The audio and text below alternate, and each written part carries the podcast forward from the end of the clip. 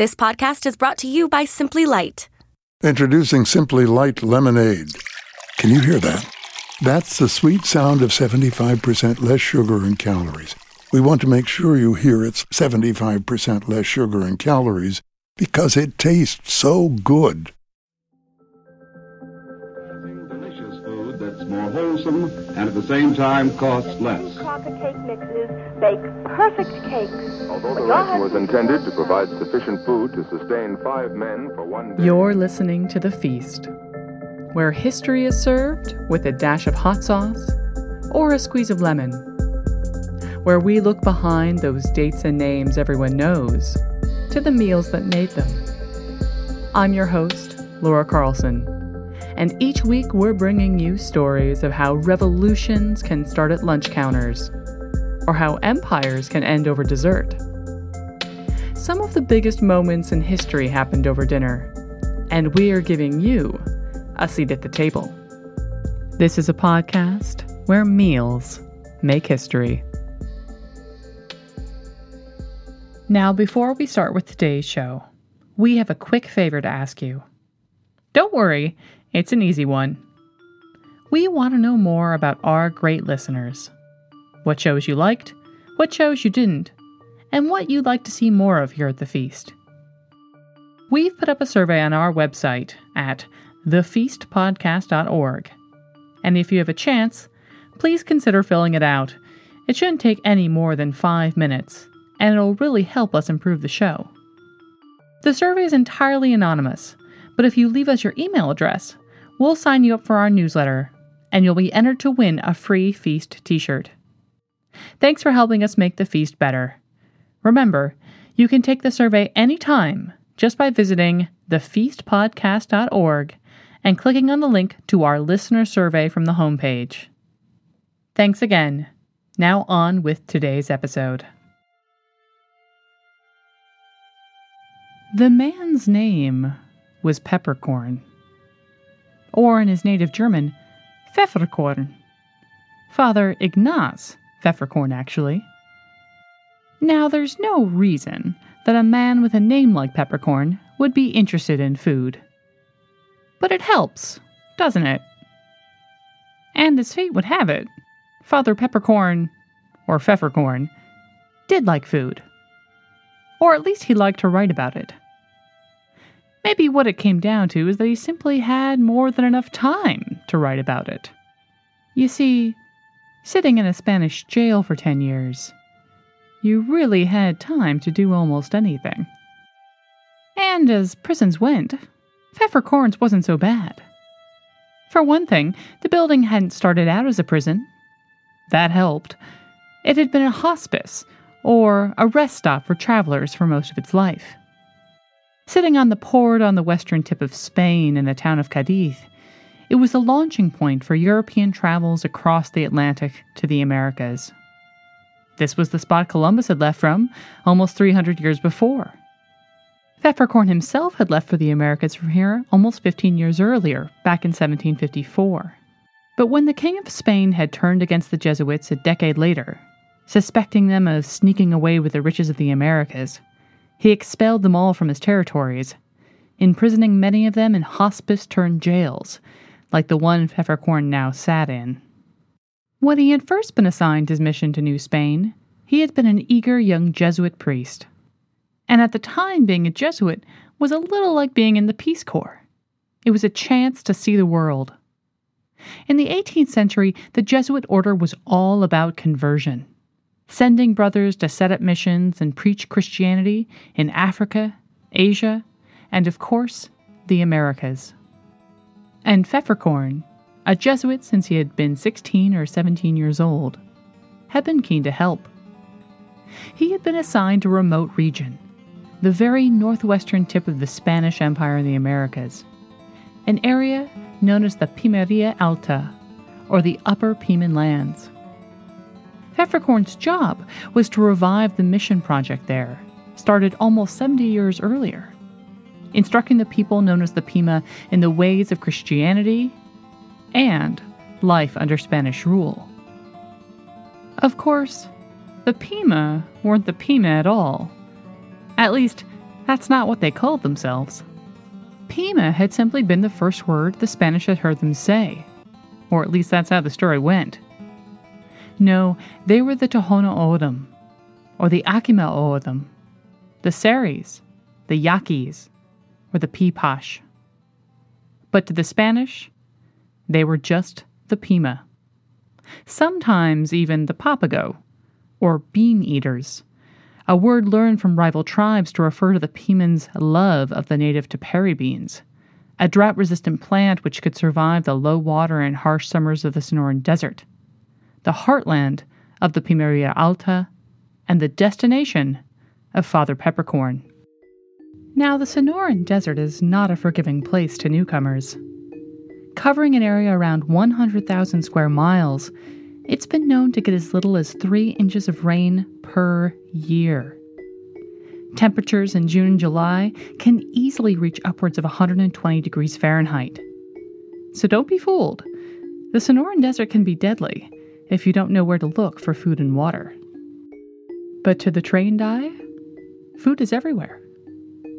The desert is home to over 2,000 native species of plants, including the saguaro, that giant of cactus, which rises out of the ground to, in some cases, reach heights of over 45 feet. It's also home to the agave, also known as the century plant, the base of tequila and mezcal. Of course, it's also home to chilies, squash, corn, beans, and sunflowers, edible plants that fed hundreds of generations of people in the Sonoran Desert. Archaeological evidence suggests people have been cooking in the area since 2000 BC. By 1200 BC, intricate canals were already siphoning nearby rivers to water cornfields. But the true masters of the desert canal were the Hohokam, a mysterious people who lived in what is today central and southern Arizona. The canals that still flow through the heart of Phoenix are based on the remains of their elaborate canal system. Built centuries ago and abandoned for reasons historians still don't quite fully understand. The Hohokam grew corn, squash, beans, and a variety of native cotton on a scale that the Southwest wouldn't see again until the arrival of the Spanish. By the time Pfefferkorn and his fellow Jesuits reached what is today southern Arizona in the mid 1750s, the Sonoran Desert and its peoples had been under Spanish rule for over 70 years. A collection of missions and forts dotted the landscape, protecting Spanish interests. The early missions, in particular, were pretty simple affairs, usually not much more than a small chapel and a house for the priest, and, of course, a garden. You see, the Jesuits hadn't come to the Sonoran Desert empty handed. After all, what do most folks miss when they head out on a big trip? Food from home. Maybe it's your mom's lasagna, your favorite local craft brew, maybe that sandwich from the deli down the street. It's so often food that reminds us how far we are from home. And back in the 17th and 18th centuries, the Jesuits had come prepared. After all, this wasn't going to be just a two week vacation. Most of them were expecting to be gone for 10, maybe even 20 years, maybe longer. And when it could take up to a year to travel from Spain to the Sonoran Desert, there wouldn't be any FedExing a care package from home. If they wanted the food they knew and loved from Europe, they'd have to bring it with them. Today, ethnobotanists, archaeologists, and historians are searching for evidence of the plants and animals these European Jesuits introduced to the Sonoran Desert during the 16 and 1700s. My name is Jesus Garcia. I'm an education specialist at the Arizona Sonora Desert Museum in Tucson, Arizona. I am a ecologist by training, but in the last 10 years, I've been uh, practicing colonial agriculture and ethnobotany of the Sonoran Desert. So it's a way of connecting uh, the people to the environment, uh, particularly to the concept of growing food. Jesus' work explores the plants introduced by Jesuits like Father Pfefferkorn to the Sonoran Desert. Of course, Pfefferkorn wasn't the first Jesuit to come bearing fruit to Sonora. His predecessor, Father Eusebio Kino, came to the area in the late 1600s, establishing around 20 missions throughout what is today Sonora and southern Arizona. Jesus' project, known as the Kino Heritage Fruit Trees Project, is named for Father Kino, who we might consider the Johnny Appleseed of Sonora. Well, that is if we literally switch apples for oranges. Beginning in 2004, the project aimed to see if any of the trees these Jesuits brought with them had survived. Where are the fruit trees that those Jesuits brought? Are they still here? Here's a botanist and a historian and archaeologist trying to come up with an answer. Where are those gardens that every mission had throughout the region? They all describe gardens and cattle and, and a whole new European way of life in this area. So you, when you're wondering, okay, let's be realistic. Where are these specimens? Where are these trees? Are they still alive? Are they here? But for Jesus, the question was a little closer to home. I brought a perspective that none of them had. I grew up in Magdalena, Sonora, harvesting and playing in the actual colonial orchards of Magdalena, Sonora.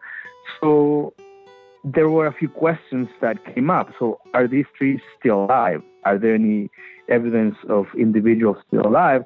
And I could answer the question right away in the sense that I knew that these trees are not propagated by seed, they're propagated by cuttings, which means they're clones, which means these trees are very, very old. Even though we may have new specimens growing in different places, but the germplasm of these trees is still around. Simply, if we find the oldest possible tree that we can find in the region, whether it's in the Arizona side or in the Sonora side, we can locate these trees that puts us back, you know, a couple of hundred years easily. And indeed, once we started looking around, uh, visiting historic places from missions to old homesteads, including people's backyards, we found trees and individuals that were at least 80 years old, 100 years old. That's all I needed to know to find out that these trees, uh, that tells us that that tree came from another cutting from another 30, 40 year old tree. So it puts us into the 150 year mark easily. So whatever fruits we're eating right now, the flavor, those textures are the same flavors that the Jesuits were tasting 200 years ago. But just who were these Jesuits bringing the plants? Although they may have been living and working in what was called New Spain, Kino and Pfefferkorn weren't exactly Spaniards. Turns out the foodways of southern Arizona and Sonora may have a larger culinary tie to Germany or Italy than we thought. The influence that we got here to begin with by German Jesuits, they are the pioneers of this of this region when it comes to European contact and including Father Kino himself, even though he was not German ethnically, but he was Italian, living in northern Italy, which is the area of Trento, very close to Austria, and most of his education was really done in German. So he has a very Germanic influence when he came in, speaking German and Italian, and then later Spanish when he came to Spain. So that goes to show you that, you know, when we talk about, oh, this area, you know, was conquered by the Spanish, well, yeah, the Spanish, but really the first intellectual and influential people in this region were German. With a background in agriculture and more than a passing interest in botany, Kino successfully introduced fruit trees, onions, cabbage, garbanzo beans, lentils, and more to the gardens of the Southwest. Later Jesuits, like Pfefferkorn, added culinary herbs such as caraway, cumin, fennel, parsley, and rosemary to Sonoran larders. What had started as just a few culinary mementos had evolved by the 1750s to feature pantries that could rival any in Europe. But the mission gardens weren't just hobbies to pass the time for the Jesuits. They often were the only way a local padre could reliably feed himself. European seeds and cultivars also extended the native growing season of the Southwest. The beans, squash, and corn grown locally were largely summer crops, sown in the late spring and harvested in the fall. The newly introduced Spanish wheat, not to mention barley, onions, and lettuce, all could be sown in the winter, ensuring a reliable source of food year round. European crops basically marked a an important addition to the Native American diet because the Tohono O'odham did not have winter crops prior to European contact. Their bulk of crops were corn, squash, and beans, the three sisters, and maybe cotton and gourds and, and a few other wild plants uh, that they harvested mostly depending on the summer rains. Many described uh, the winter as a time of hunger or the time to depend on store goods. So they really had no crops in the winter. A steady supply of food was a big promise to those living in the Sonoran Desert. Whether it was the Spanish soldiers also looking for tastes of home, or the local indigenous communities, more than interested in the promise of a year round harvest.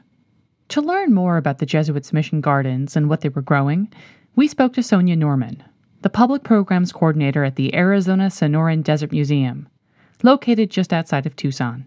The other thing that the missions had mission gardens to feed not only the, the padres, but then they would also be growing food for the soldiers, and often the soldiers would be more interested in some of these um, foods from the homeland if they were Spaniards. Um, and then the native peoples would, that was sort of one of the enticements for bringing natives into the religion was there were new foods and foods that were uh, could be grown at times where maybe some of their traditional foods could not be grown. For example, in this area, uh, April and May were times of, and early June were times of um, dry, especially May and June are times when there just wasn't much that was around, and people would often become very hungry. They use up their resources, and they just kind of they'd be waiting for the saguaro to ripen, and it was it was like the time of great hunger. And then the Spaniards came, and they had these other, you know, this whole new suite of foods, and so that complemented what the native people here had been surviving on. And so, um, as I said, that was an enticement for the natives to, oh, you know, these guys, well, you know, whatever they talk about this God that we're supposed to be praising, but the really great thing here is that we've got some more food. I mean, I think for different hmm. people, they were more attracted to one versus right. the other enticement. Because we can't forget why the Jesuits were there in the first place to preach Christianity. And in the Catholic faith, two foods were absolutely essential for the faith bread and wine. Now, the desert may not be the first place you think of when you imagine rows of gleaming grapevines or amber fields of grain. But the wheat Kino helped to introduce, today known as white Sonoran wheat or Flor de America, flourished in the Sonoran Desert. Planted in Kino's very first year in the area, Sonoran wheat proved to be a hardy product, capable of thriving on comparatively little water Grown during the wet and mild winters, rather than through the hot, dry summers, Sonoran wheat soon was being used for far more than just communion wafers. By the late 1700s, around the time of pfefferkorn, the Southwest annually was producing over 700,000 pounds of grain.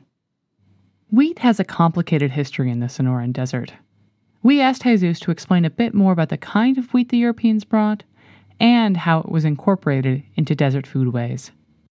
We have two heirloom varieties that we're growing here that have been rescued from from history. One of them is called the Sonoran white wheat.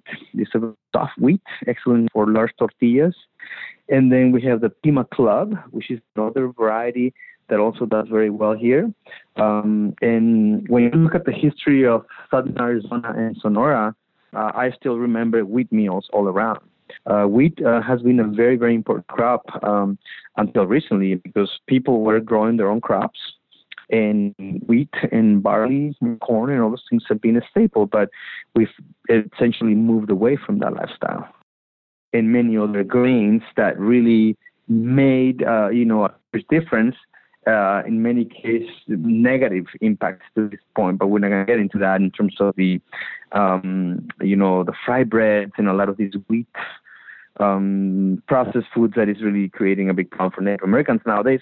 But wheat was and still is a very important crop that came, turning this into a a multi multi crop environment that enhanced the entire area. And of course, for the Europeans and Creoles and Mestizos who were already living here or increasing in population, that became our staple food. And what about the wine? Apparently, Spaniards missed their grape juice quite a bit while in the Americas. Records show the earliest grapevines were brought over as early as the mid 1500s. But as far as grapes go in the Sonoran Desert, we once again can thank Kino, who probably planted a varietal known as the Listan Prieto, or the Criolla Chica, a long black grape popular both in Spain and the Canary Islands. Vintners up in Napa may owe the booming California wine industry all to Father Kino, although the later Jesuit missionary Junipero Serra is usually given credit for bringing grapevines to California. Guess where he got them from? Turns out, the Arizona wine industry is older than that of Napa's. I wonder if Robert Mondavi ever considered opening a winery in Tucson. As it turns out, there's been a long tradition of growing grapes and making wine in the Sonoran Desert, particularly in Baja California. Over in Arizona, Jesus and his team have also made headway in reviving these desert grapes in their project at the Heritage Mission Garden in Tucson. The wine that I encountered in Baja California, and recently I found, I found two varieties, but one is a, a more fruity wine um, they call Vino Generoso, which is this, this wine that is homemade and it probably resembles a Porto uh, in terms of the flavor. And that's more of the sweet one. But then they also make a drier wine, also a red, that is a little stronger and much drier. Very, very good. And the amazing thing is, these both wines, when you really look at them, they're neither red or white or pink or rosés. They are almost orange. They are amber. They have an amber color to it. And when we did our first wines here at the Mission Garden, this is the second year that a friend of us ventured into experimenting with making uh, some wine from our grapes here at the Mission Garden. To my surprise, as soon as I saw the, the wine up against the glass, it was that amber color. Very cool. So by the time of pfefferkorn in the 1750s, the Sonoran Desert hosted a wide variety of European plants, not to mention the chicken, pigs, and cattle which roamed the ranches and missions of the Pimeria Alta. But a few short years of Spanish rule couldn't rival one of the oldest culinary and agricultural traditions in North America. And the longer the Jesuits stayed, the more they realized the variety and quality of food the seemingly empty desert could offer. Something the Pimans had figured out thousands of years ago.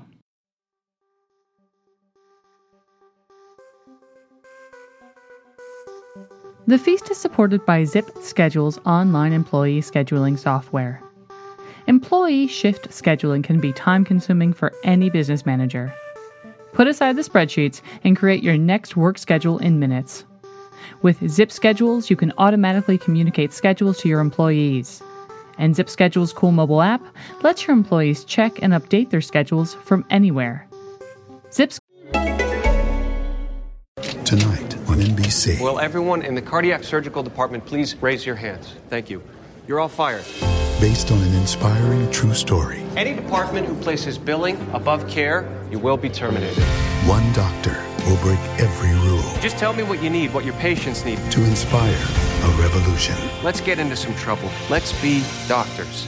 Again. From the network that brings you This Is Us, New Amsterdam, tonight on NBC. This podcast is brought to you by Simply Light. Introducing Simply Light Lemonade. Can you hear that? That's the sweet sound of 75% less sugar and calories. We want to make sure you hear it's 75% less sugar and calories because it tastes so good. Schedules make scheduling effortless. For a free trial, visit zipschedules.com slash the feast or use the promo code FEAST17 at zipschedules.com when you sign up.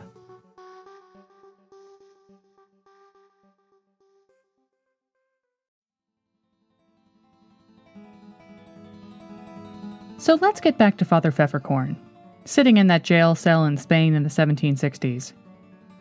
Even though the Spaniards had settled the region over 100 years ago, few people in Europe knew about the Southwest or the Sonoran Desert. After all, it was only one small part of New Spain. Few reports trickled back about the people, animals, and particularly the food that one could find there. The crown, for its part, was interested in gold or in silver, even chocolate. The Pimeria alta could offer little of any of these, and so had remained largely under the radar. Father Kino had kept numerous journals and had written letters describing the area during his lifetime, but these hadn't been widely published even after his death. So Pfefferkorn decided to make good use of his time in prison, writing what would eventually become a two volume book dedicated to the region and people with whom he had spent the last ten odd years. Called, straightforwardly enough, Sonora, a description of the province. Now remember, this was the man who thought it vital to bring parsley and rosemary with him on his travels. So maybe it's not so surprising that Pfefferkorn dedicated an entire chapter to the food of Sonora in his book.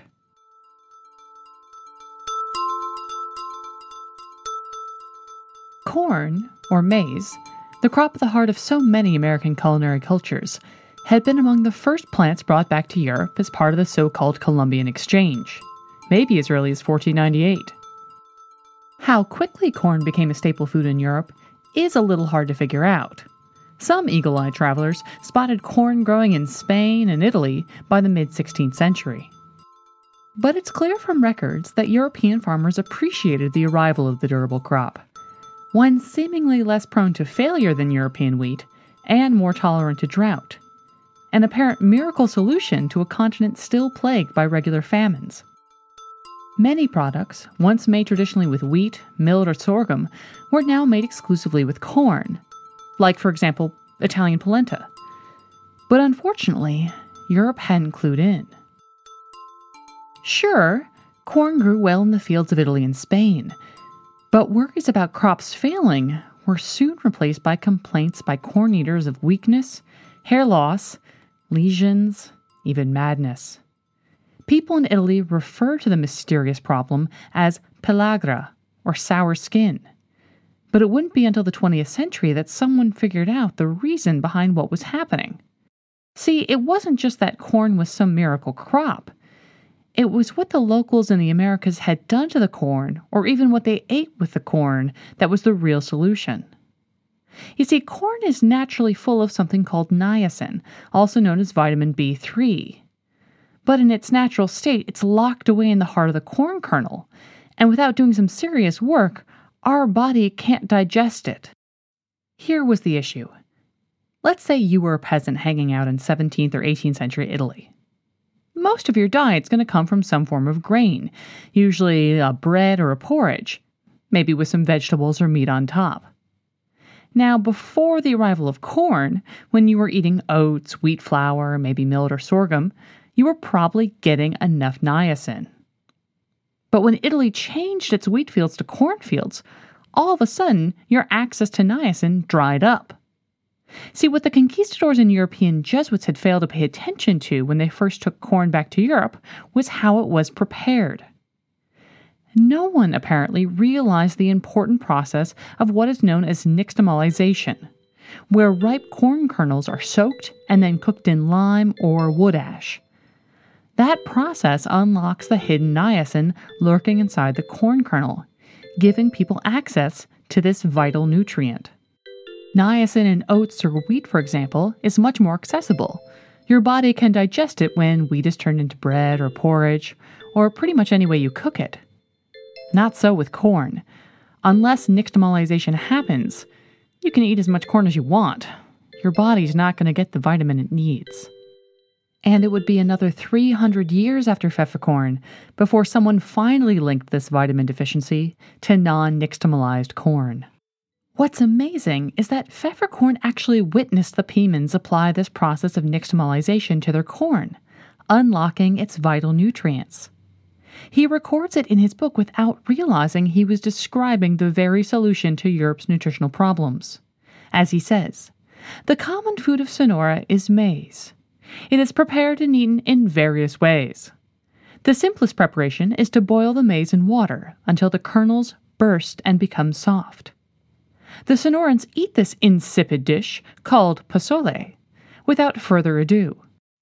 Now, what's pozole but another word for hominy, which is simply corn that's gone through nixtamalization?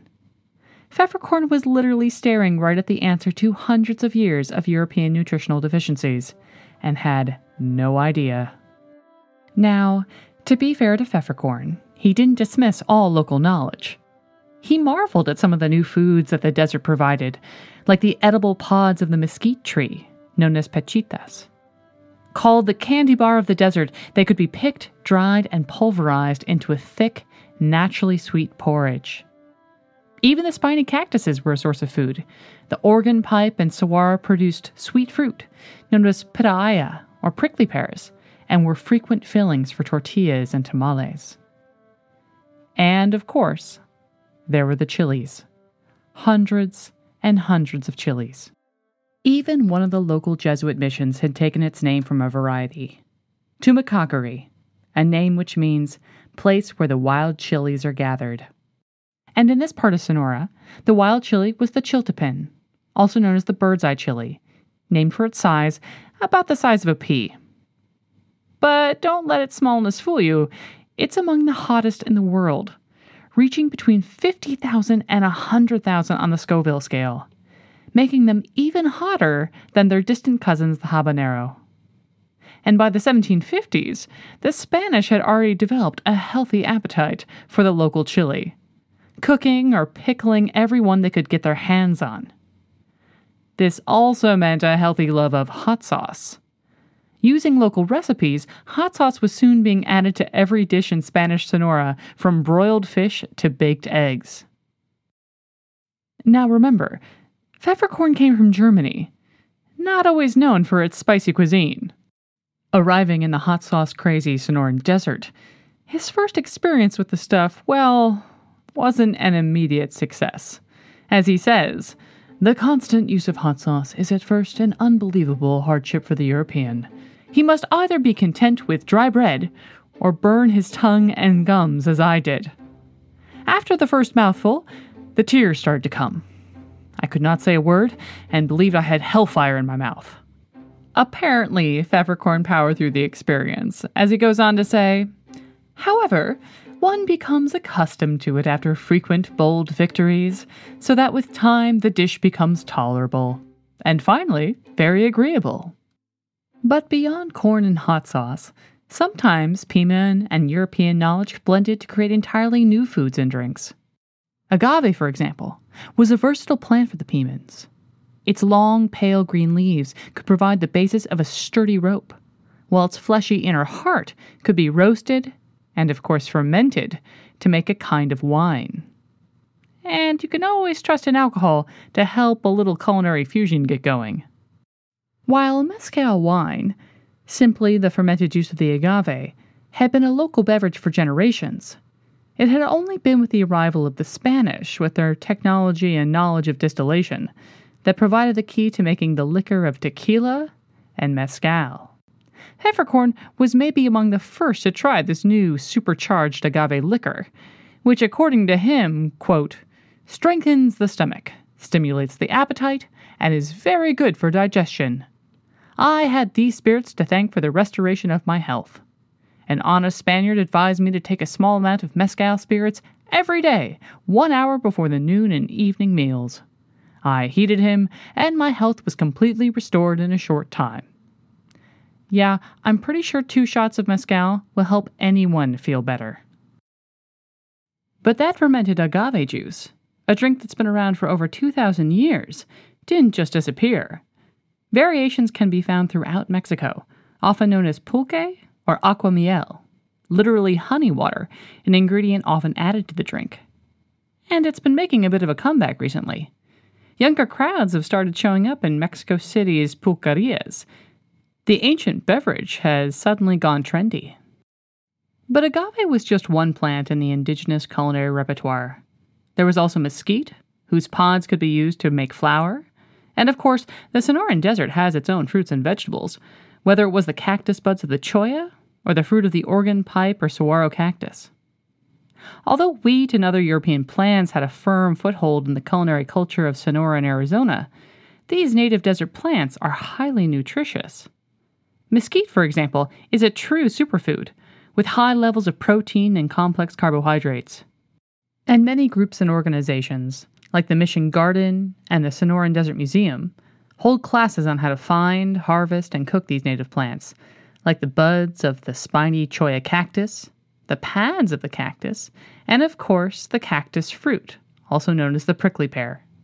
Well, something that I think um, is interesting, this has more to do with nutrition, and that is with the, the cholla buds that a lot of people don't, um, would be surprised probably to learn this, is that they're very, very high in calcium. In fact, a lot of desert foods are high in calcium.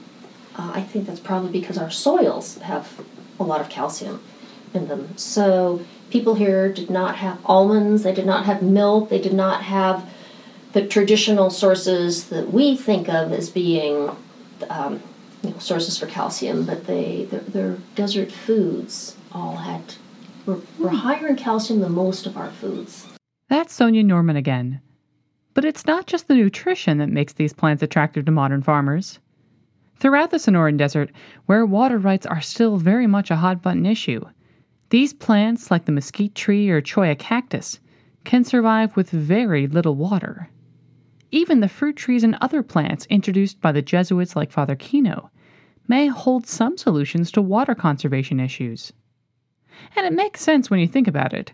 After all, southern Spain and many parts of the Mediterranean, where fruit trees like oranges, apricots, and limes are found, are arid, almost dry climates, similar in ways to the Sonoran Desert. Jesus Garcia explains it a bit more. These trees, so called Mediterranean trees, are very well adapted to the Mediterranean climate.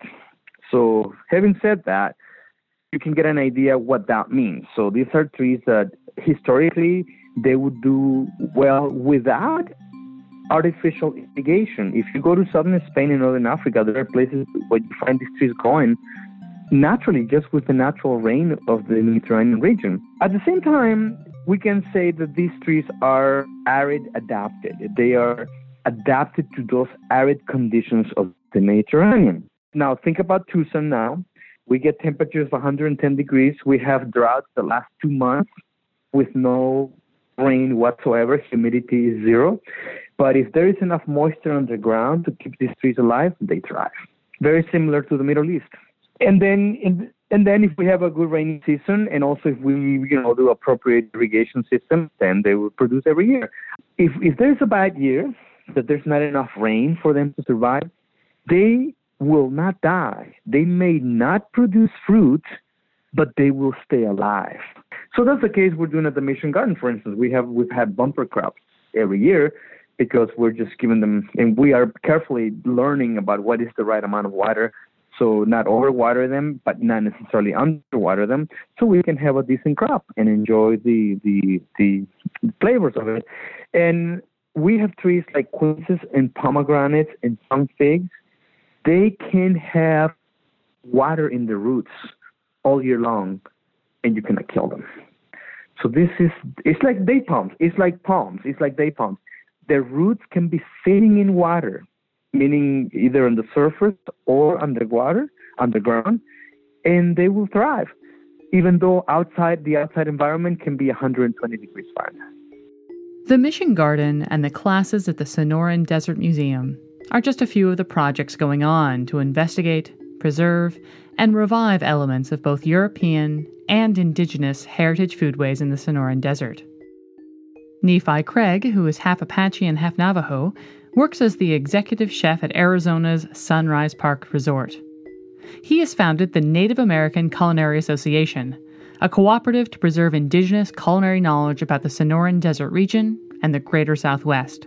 From strategically farming native crops like corn, beans, and squash, to the harvest of wild foods such as mesquite pods or the cholla cactus. Recently, the Tohono O'odham community has started the Native Foodways magazine, dedicated to reviving not only the cultivation and harvest of native plants, but also the culinary foodways of their ancestors. And in communities like these, where type 2 diabetes can affect upwards of 30% of the population, a return to historic foodways may be a life saving move. And the revitalization of native Sonoran plants can go all the way back to the seeds in some cases.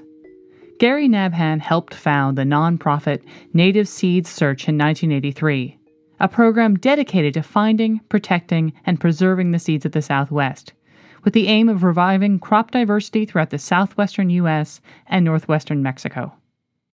And people seem to be finding ways of reviving these heritage seeds and plants all the time. Don Guerra opened Barrio Bread in Tucson in 2009, and at the time it was one of the few bakeries to focus on using heirloom white Sonoran wheat in its bread. The same wheat introduced by Father Kino and the Jesuits back in the 1700s. Back in the 1970s, Nobel Prize winner and plant breeder Norman Borlaug tried to revive the wheat, based on its reputation as being drought and rust resistant. Now, it's taken more than 50 years, but farmers throughout the Southwest may be starting to realize the benefits of this heirloom variety, which requires little to no irrigation. And the bakers at Barrio Bread continue to feature Sonoran wheat in their heritage loaves, each one signed with a saguaro stencil just to emphasize the point. All these programs, restaurants, bakeries, and initiatives plus many more, have earned Tucson the honor of being the first U.S. city to be named a capital of gastronomy by UNESCO. But of course, it's not just the city, but the entire Sonoran Desert that has contributed to these ancient and modern foodways. Although state and national borders may now cut through it, as Jesus Garcia and many others see it, the Sonoran Desert is a community united by these plants, and particularly by their food much of it is a personal uh, experience for me. I I think I am intricately connected into this project, not just uh, for my fascination to these trees and the history of the region, but a lot of it it really is a personal connection to this project overall because I was born and raised in, in Magdalena, Sonora, Mexico, which is about one hour south of the border and this region is being connected for a long time. Um, it's actually quite interesting the way things are going on right now. Uh, the border issues, uh, the current politics, and uh, divisions of uh, you know ethnic and geographic uh, patterns that we have at the border. Yet this area has been connected for a long, long time because it is one region. When you when you consider this region, uh, whether you're looking at from the natural point of view, geographic, historical uh, point of view, there's more connection to Mexico than anywhere in the United States. As a capital city of gastronomy, Tucson reflects both a citywide and regional integration of food traditions from the numerous cultures and peoples that have lived in the Sonoran Desert for the last 10,000 years. Whether it's the nutritional superfoods of the wild mesquite or cactus, the sustainability of the ancient agricultural power trio of corns, beans, and squash, or even the arid adapted fruit trees brought by 17th and 18th century European Jesuits. Here you can find new applications and revitalizations from every page of Sonoran culinary history. Because, in the end, there is no one cuisine of the Sonoran Desert. It's fundamentally layered different food traditions piling on top of each other for thousands of years. This is a region that has been home to the Hohokam, the O'odham, to Apaches, to Spanish, to Germans, to Italians, to Mexicans, to Arizonans. And despite what a map might say, at its heart, Sonoran foodways don't represent one culture, community, or even country, but fundamentally reflect ongoing inclusion and diversity.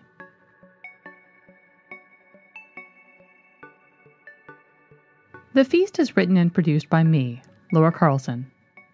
Technical direction and hot sauce curation by Mike Portt, who also provided many of the great photos of southern Arizona for this episode. Make sure to check them out at our website at www.thefeastpodcast.org. And there are so many people to thank for their help with this episode. Jesus Garcia, along with Sonya Norman and Kat Rumbly at the Arizona Sonoran Desert Museum. And if you find yourself in southern Arizona, I highly recommend checking out the museum along with the Mission Garden, the new home of the Kino Heritage Fruit Trees Project. They're both located in Tucson and are always holding great events and festivals about the foodways of the Sonoran Desert. The Mission Garden is open to the public on weekends, but I suggest calling or emailing in advance. Find out more at their website, which we'll include a link to in the show notes. We'll also include information on the various classes that Jesus, Sonya, and the Desert Museum team run on local horticulture and cultivars. If you're in the area, you can even stop by the Desert Museum to take part in the cholla bud harvest in early April. And there are more culinary events going on in Tucson than I can even name, including an upcoming agave festival that'll feature samples of tequila and mezcal, along with demonstrations of other uses of the century plant. There's also an annual pomegranate festival where you can taste up to 10 different varieties of the fruit, all grown in the Sonoran Desert. You can find links to these all on our website.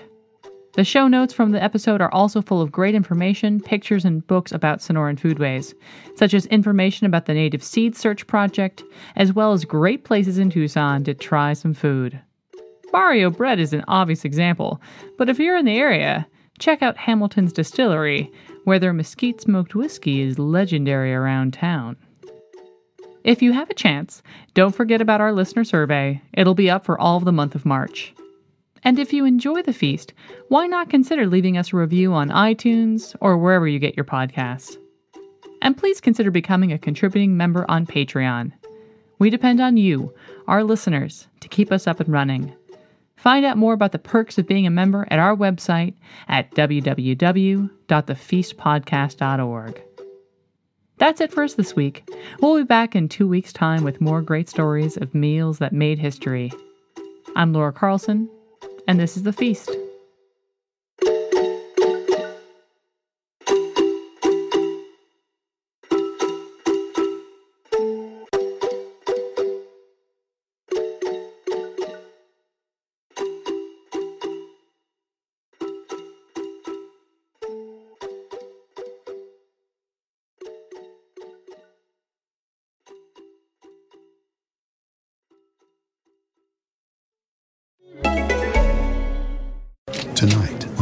On NBC. Will everyone in the cardiac surgical department please raise your hands? Thank you. You're all fired. Based on an inspiring true story. Any department who places billing above care, you will be terminated. One doctor will break every rule Just tell me what you need, what your patients need. to inspire a revolution. Let's get into some trouble. Let's be doctors. Again. From the network that brings you This Is Us, New Amsterdam, tonight on NBC.